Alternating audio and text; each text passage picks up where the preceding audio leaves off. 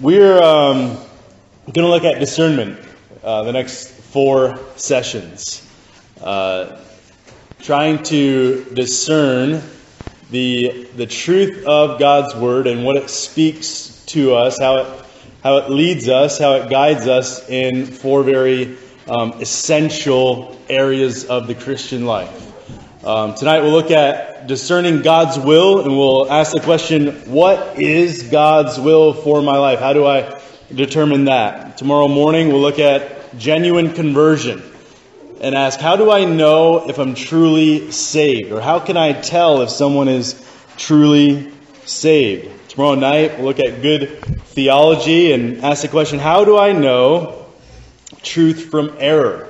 How do I know what's right? How do I know what is true? And we'll finish on Sunday morning with faithful witness, looking at the culture around us and understanding and uh, having a pretty good idea of where we're headed. How do we remain faithful witnesses in a culture that hates us? In a culture that is um, very quickly becoming vehemently opposed to all that we believed. If um, it hadn't already, at least now it's becoming uh, very open um, about it. So tonight we'll, look at God's will and ask how do we know what God's will is? We'll jump around uh, a lot throughout the scriptures tonight. It'll be the most that we kind of flip in our in our Bibles, but I pray that it will be helpful. So as we begin, what are some of the decisions that you have to make or think about? What are some of the decisions that you would love to just sit down with the Lord and just say, here's what we're trying to figure out. Will you just tell me what I'm supposed to do? Here are my options, here are my choices. Now, what should I do? What should I choose? And we have those throughout life. We have them when we're uh, the age that my little girls are, whether we choose to listen to mommy and daddy when we tell us tell it when they tell us what to eat, what not to eat, what to touch and what not to touch. What do I choose? It's pretty clear then. We grow up and the decisions become bigger. Where do I go to college? Where um, do I choose to work? Who do I choose as a spouse? Where do I choose to live? When should we retire? What should retirement look like? We love answers. We love to just flip to a passage in the scripture and read, Thou shalt move to New Jersey and become a part of Grace Mountain. But the Lord just doesn't, doesn't do that. Oftentimes we will look at the, the Lord's will and think it's just a, a series of random events, and that's what confirms the Lord's will. I was walking out one day and I looked up and it was just the, the cloud was in the shape of the state of New York and I knew I just needed to move to New York. Or sometimes we think of it as a dot to dot, right here. We think we need to make exact choices that connect and if we mess up along the way, the whole picture of our life is going to be messed up. Nobody's going to know that was supposed to be a dog. Or maybe worse, we just don't care what the Lord's will is. And we fly by the seat of our pants and we just make decisions along the way that we feel are best and have no concern about what the Lord's will really is. Well, the, the truth that God's Word gives to us is that God has made you. He is your creator, foundational, very clear, simple. But He also has a purpose for your life. And He has revealed that in His Word. You see, we think, we, we come to these decisions that we need to make, and we, we think that God's will for our life is somehow hidden, that we need to uncover, that it's a scavenger hunt. But the reality is, God has clearly revealed His will for our lives in His Word. And what we're going to look at tonight are six principles for living out God's will so that we'll stop looking for what He's clearly revealed. Six principles for living out God's will so that we'll stop looking for what He has already clearly revealed. But just by way of context, before we get started, I just want to read to you Psalm 33, 10 and 11. You don't have to turn there, just listen, and then we'll, we'll jump into our points for tonight. It says, The Lord brings the counsel of the nations to nothing. He frustrates the plans of the peoples. The counsel of the Lord stands forever, the plans of his heart to all generations. And just listen to Isaiah 46. Isaiah 46, verse 8. Now therefore, hear this, you, or sorry, remember this and stand firm. Recall it to mind, you transgressors. Remember the former things of old, for I am God and there is no other. For I am God, and there is none like me, declaring the end from the beginning, and from ancient times things not yet done, saying, My counsel shall stand, and I will accomplish all my purpose. Now, there's a sense in which do your very best, and you still cannot live outside of God's ultimate will. You can't do it. He's already declared it the end from the beginning. But there's also a sense in which you can live in line with His revealed will. So there's a decreed will that God has established from before the foundation of the world. And what we're going to look at more tonight is His revealed will. How has He shown, how has He taught, how has He revealed His people to live in accord with his character, with his goodness, with the truth of his word. And that is very clear as we'll see tonight. So let's jump in. There's six principles for living out God's will so that we stop looking for what has already clearly been revealed. Number 1.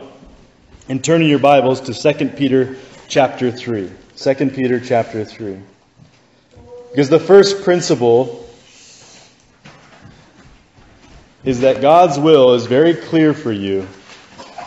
Surrender ownership of your life.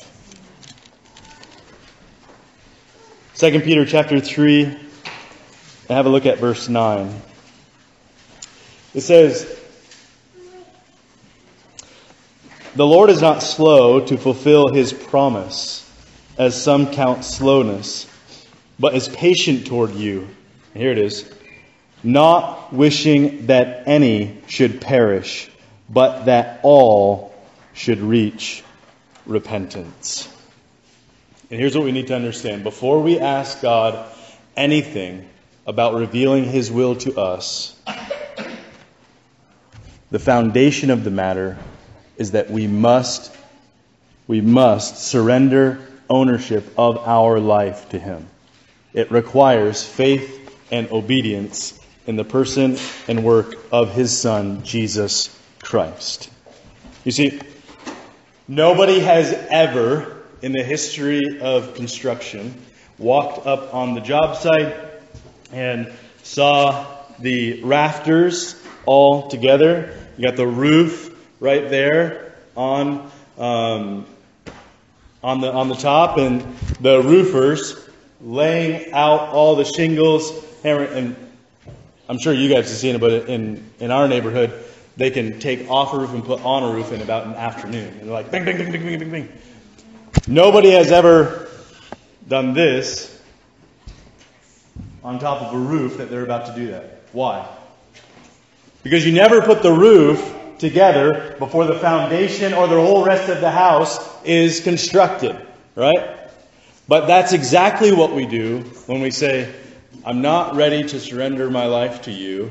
I'm not ready to recognize you as Lord and Savior of my life. But I would like to know your will for my life. That would be nice. No, the foundation comes first. And the foundation is recognizing Oh, Lord, apart from Jesus Christ, I am such a sinner. There's no hope for me before you because I recognize your holiness does not allow sinful man to just get away scot free. But praise God that your purposes in sending Jesus Christ were accomplished at the cross. As he hangs there taking the full punishment of sin, and by faith offering all who come to him in repentant faith the perfect righteousness that he earned through his life.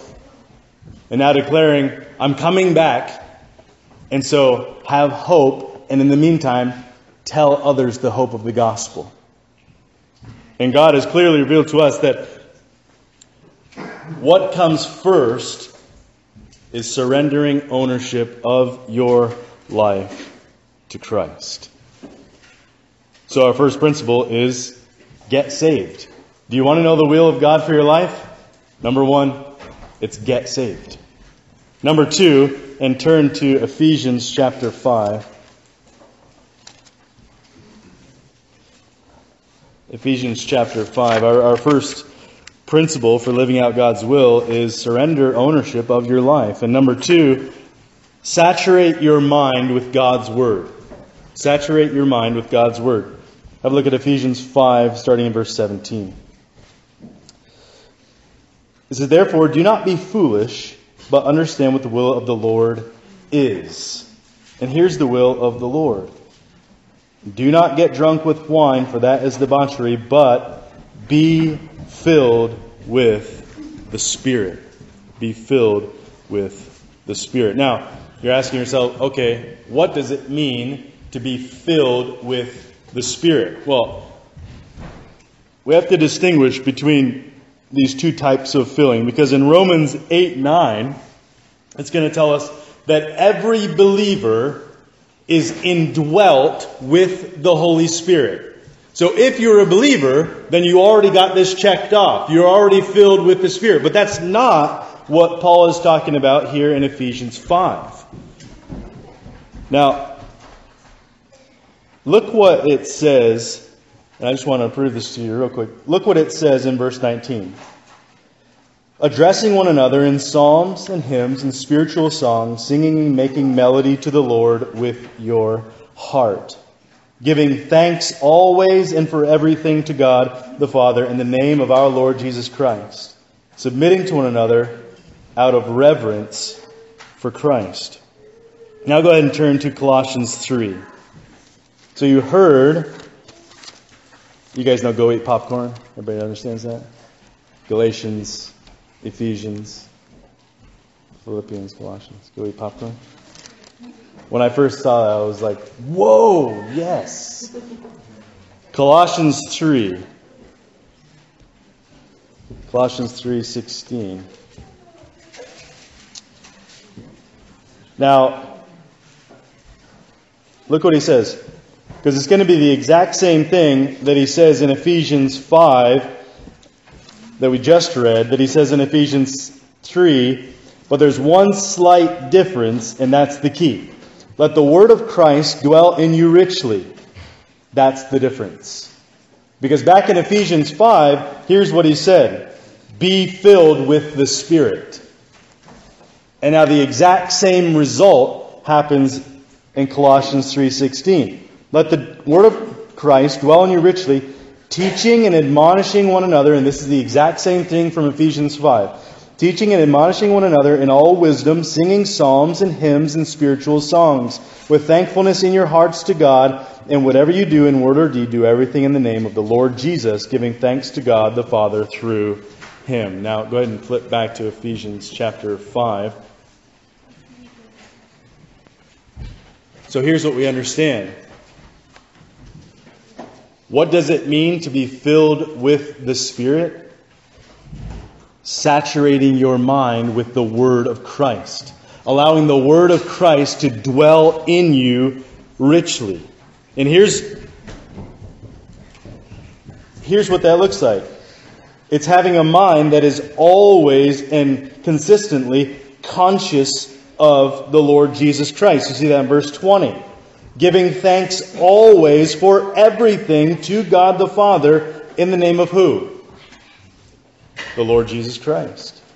Submitting one another out of reverence for who? Christ. Your whole life is being pushed along, being motivated, being challenged, being um, directed by a love and a conscious effort to honor and glorify Jesus Christ. And this is exactly what that word be filled means. In, uh, in Jersey, we live on the Jersey shore, and a lot of sailing going on there. Sometimes you go by and they're in the uh, uh, marina, or marina, yeah. Um, sails are down, everything's going.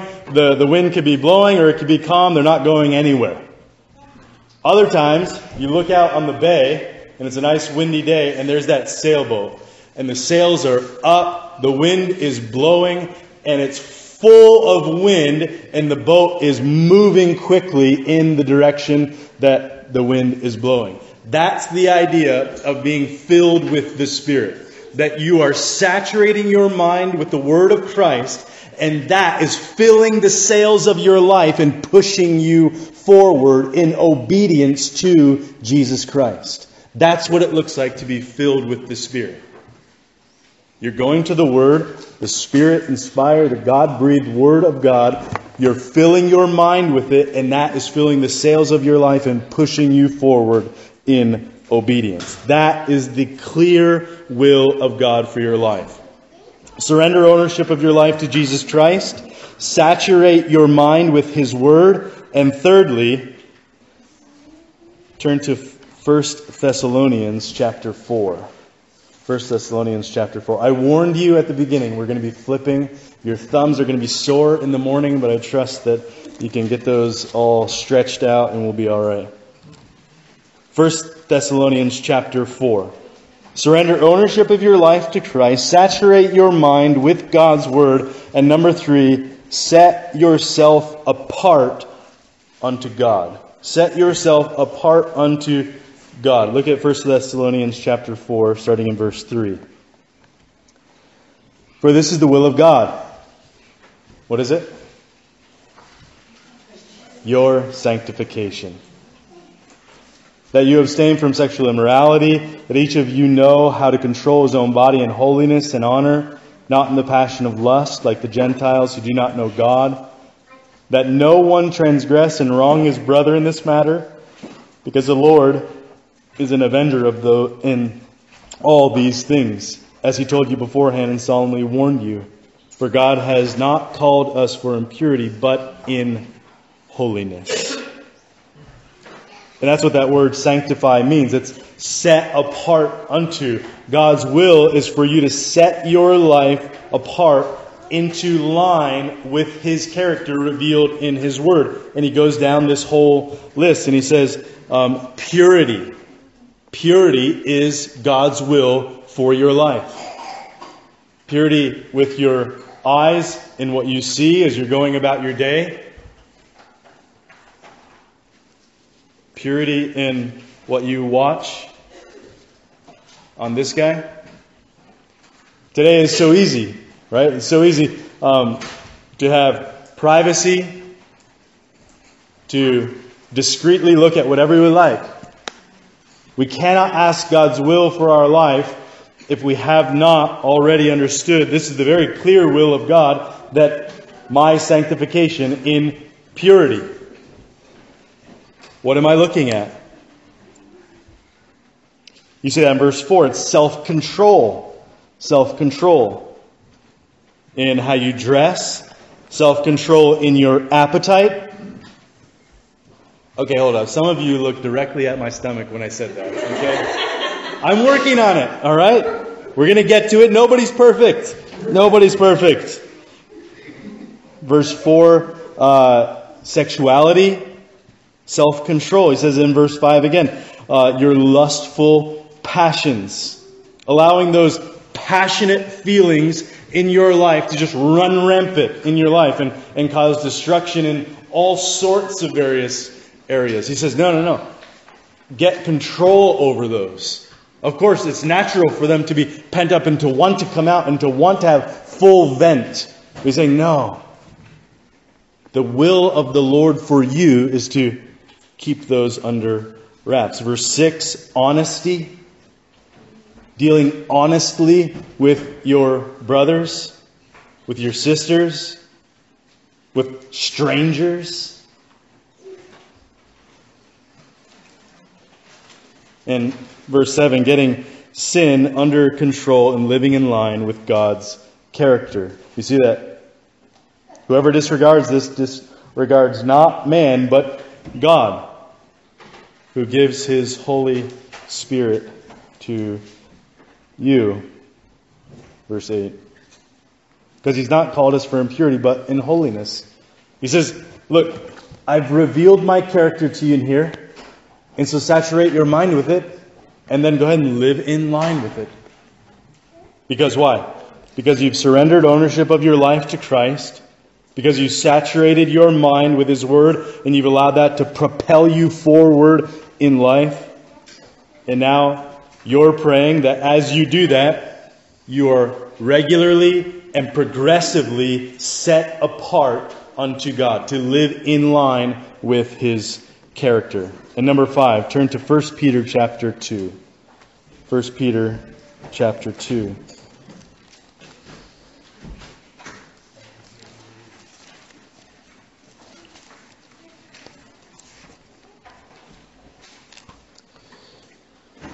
Starting in verse 13. We want to surrender our ownership of our life, that's clearly revealed as God's will, saturate our mind with His Word, set ourselves apart to God, and number four, sorry, submit to authority. Submit to authority. Look at it in verse 2 or chapter 2 verse 13. Be subject for the Lord's sake to every human institution, whether it be to the emperor as supreme or to governors as sent by him to punish those who do evil, to praise those who do good. For this is what? The will of God. He said, I thought that was hidden. I've been looking for it all over the place. I've been praying about it. I've been asking God to reveal it to me. And he says, Well, here it is. For this is the will of God, that by doing good you should put to silence the ignorance of foolish people. Live as people who are free, not using your freedom as a cover up for evil, but living as servants of God. Honor everyone, love the brotherhood, fear God, honor the emperor.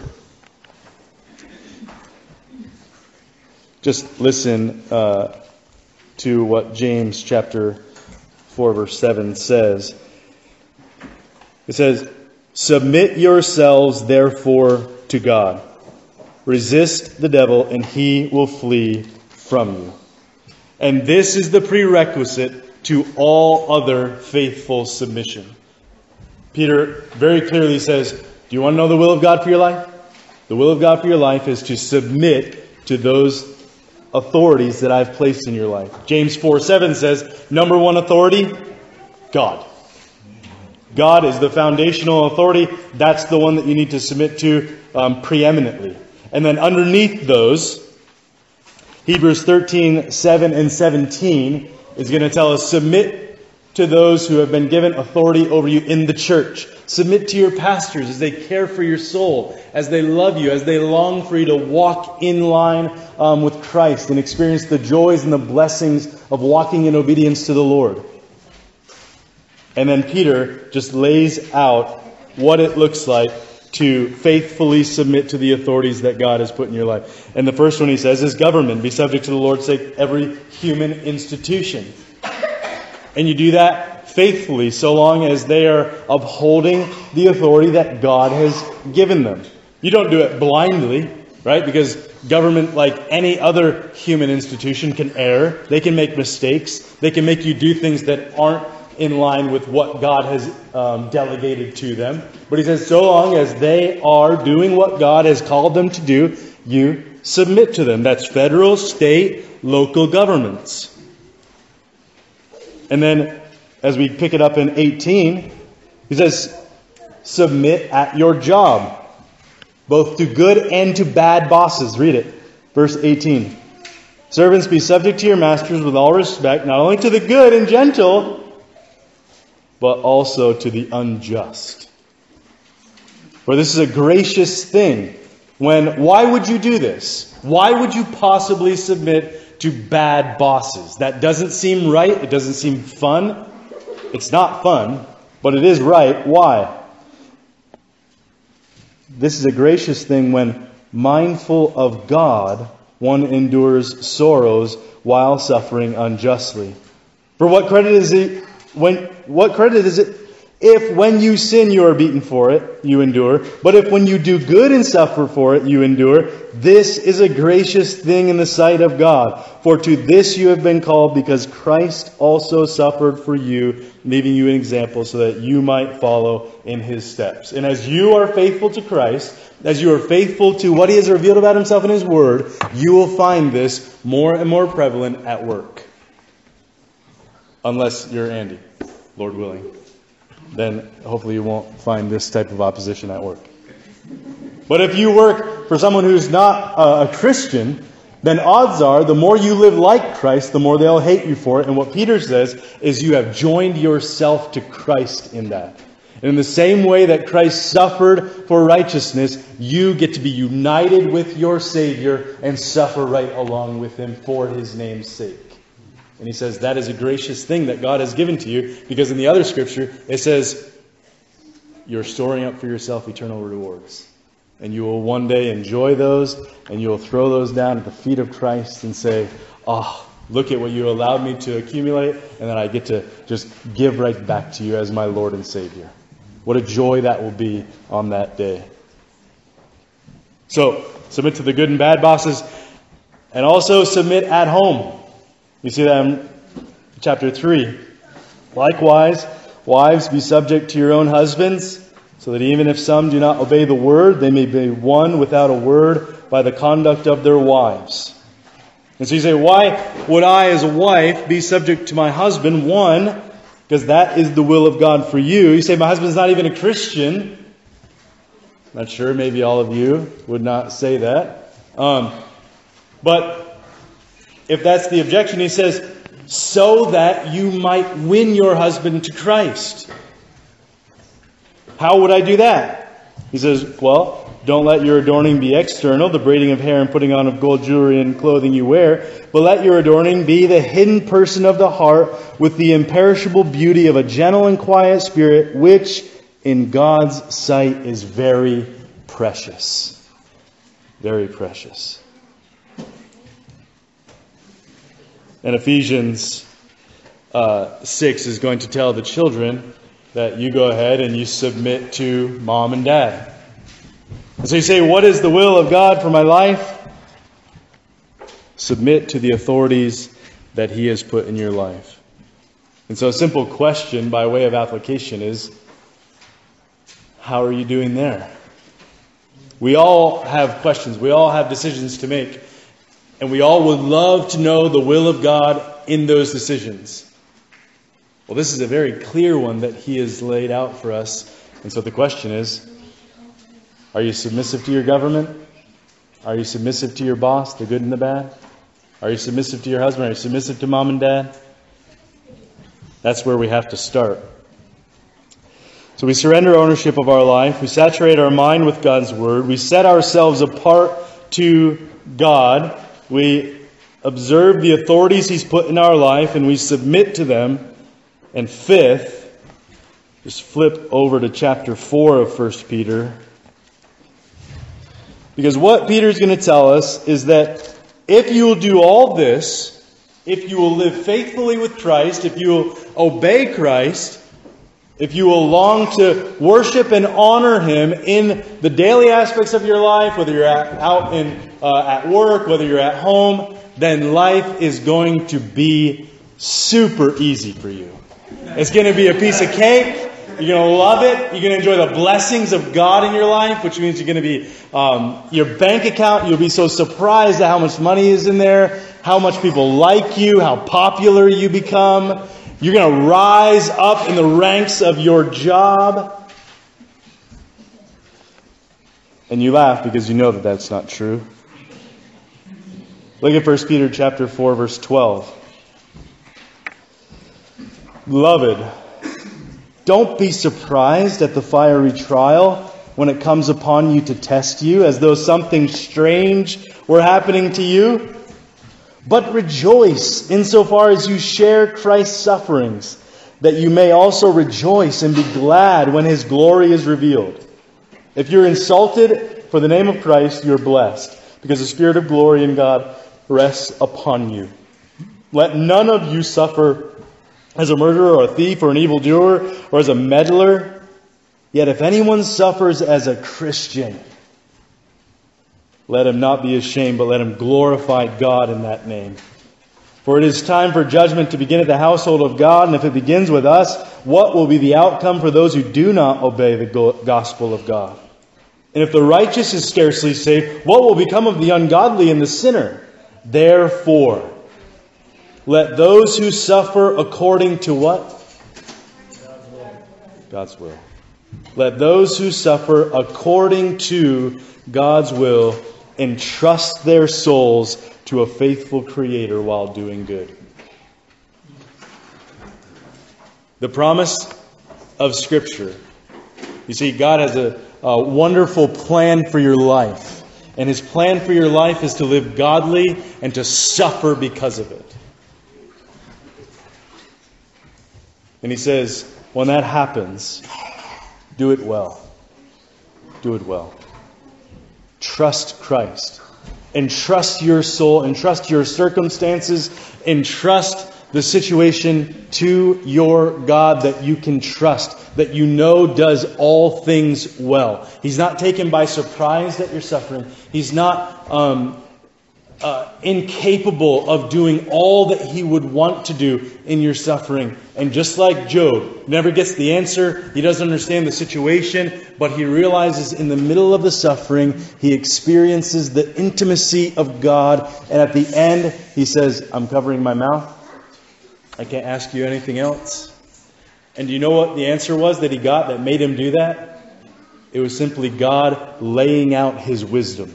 It was God laying out all that he had done. And he says, Job, I'm not going to tell you why everything is happening. But what I will tell you is that you can trust me in the middle of it.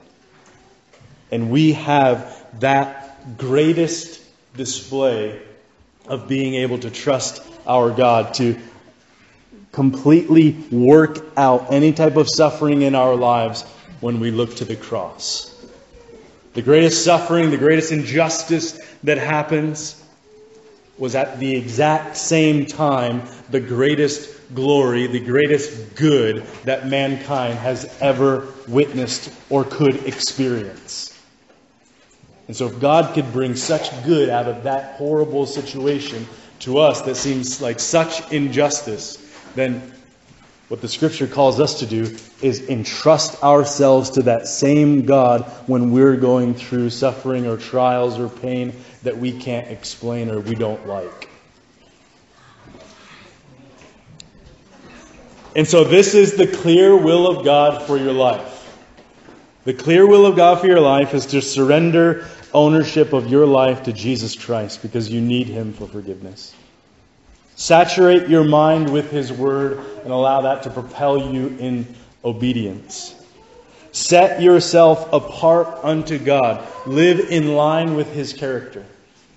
Submit to those authorities, trusting Him that He has put in your life.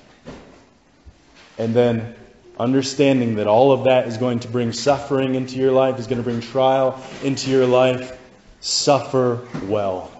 Suffer well. And if those five things are in place, if you can look back in your life and you observe in those areas, Lord, I'm doing that. I've, I've surrendered my life to you. I have. Um, what, did, what does he say in um, uh, Mark chapter 8? He, deny yourself. Deny yourself, take up your cross, and follow me. You say, Lord, I've done that. Saturate your mind with my word. I'm doing that. I love to do that. Set yourself apart to me. I'm, I'm trying. I'm repenting. I'm walking in faith. Be submissive into those, those places that I put authority. I'm doing that. I'm doing it the best that I can. Suffer well. I am. I'm trying to be bold with my faith and I'm getting pushed back for it. I'm trying to live holy life and people don't like it. Keep on doing that and trust yourself to me. What does he say? Turn to Psalm 37 4. If you can look at those five things, you say, to the best of my ability, with my integrity, I can say, Lord, I'm, I'm doing these things. This characterizes my life. Not perfectly, obviously not perfectly. I'm, I'm not trusting in my own righteousness. I'm trusting in the righteousness of Jesus Christ for my salvation. But I love Christ and I want these things to be true of me. And he says, if they are, in other words, if you're delighting yourself in the Lord, chapter 37 of Psalm, Psalm 37, verse 4. If you can look at your life and say, I am delighting myself in you, Lord, what does it say? He will give you the desires of your heart. Look at those things. You say, Those are true of me. Then God says, Go ahead and do whatever you like. Number six, do what you want. Do what you want. Because he says, if this is true of you, then what you want is going to have been put there by me.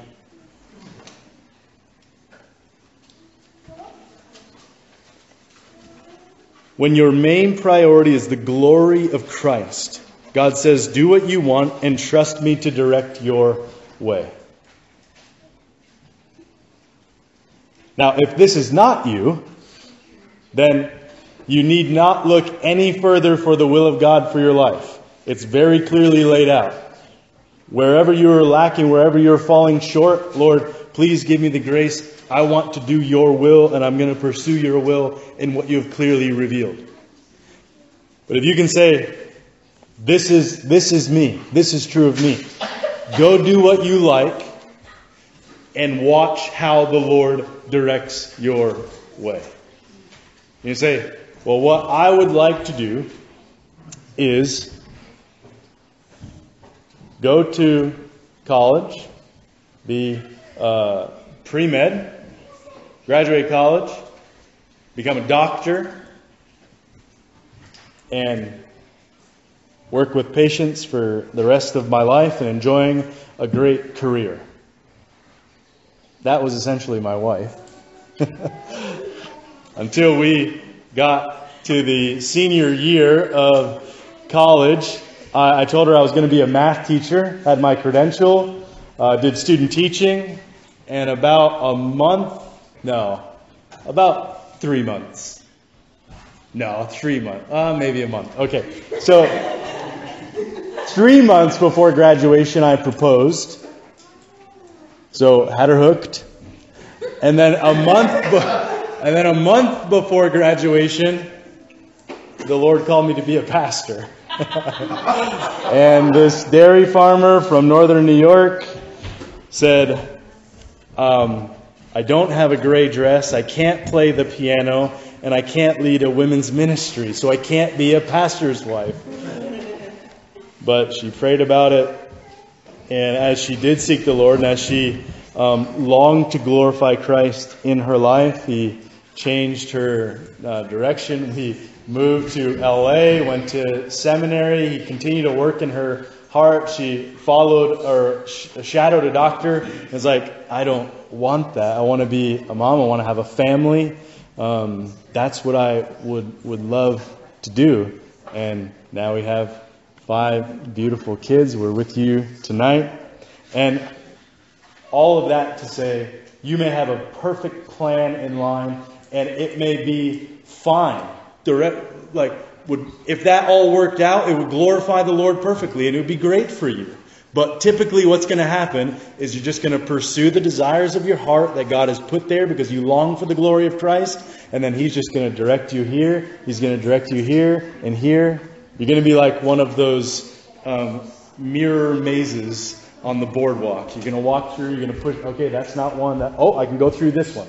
And that's what life is going to be like. And it's just going to be a wonderful adventure of the Lord directing your path. And it will be, it will be fantastic, and you'll love it. So give your life to Christ. Allow the Spirit to control you through His Word. Prioritize your purity. Humble yourself before the authority God's put in your life. Willingly suffer for Christ. And then do what you want. Now, some of you may be flipping that over. Some of you may be just doing what you want and then trying to figure it out afterwards. And God has clearly revealed His will to you tonight. You just got to flip that back. And then once you get that flip back in the right direction, He's going to give you good desires that He wants you to passionately pursue.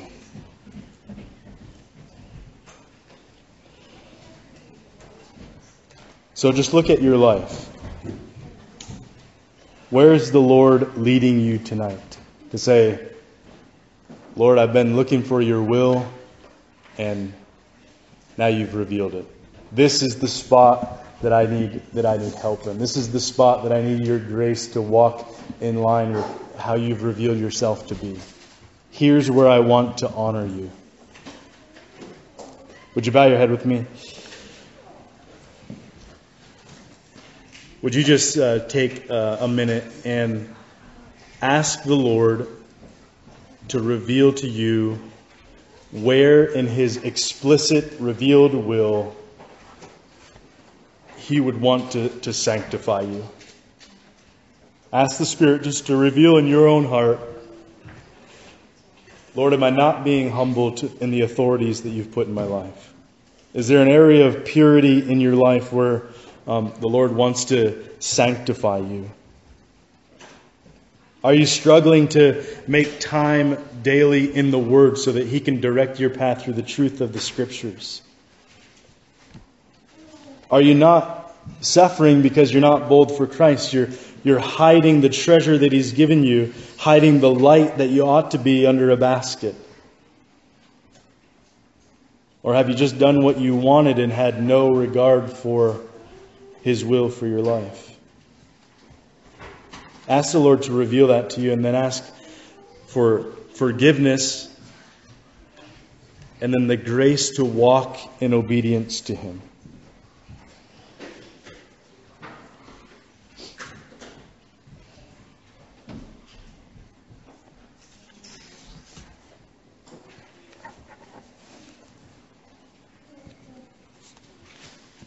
Lord, your will is not hidden to us. You have revealed it clearly in your word. And when we look to your word and see your expressly revealed will, it can be convicting. It can be, uh, there can be a, a sense of shame and, and guilt for where we've fallen short. Lord, help us to see that shame and guilt as a grace from you to cause us to fly to Christ to fly to Christ for forgiveness, to fly to Christ for the grace of obedience, to fly to Him trusting in His righteousness, not our own, and then to let it, let it go. Let the shame and the guilt go, knowing that it's done its job. Lord, sanctify us, grow us in this area. Help us to walk in the will that you have revealed and then enjoy the way that you have directed our life. May it all be for your glory. Use us, Lord, as instruments as we seek to honor and glorify Christ. Use us as instruments to glorify yourself. In Jesus' name we pray. Amen.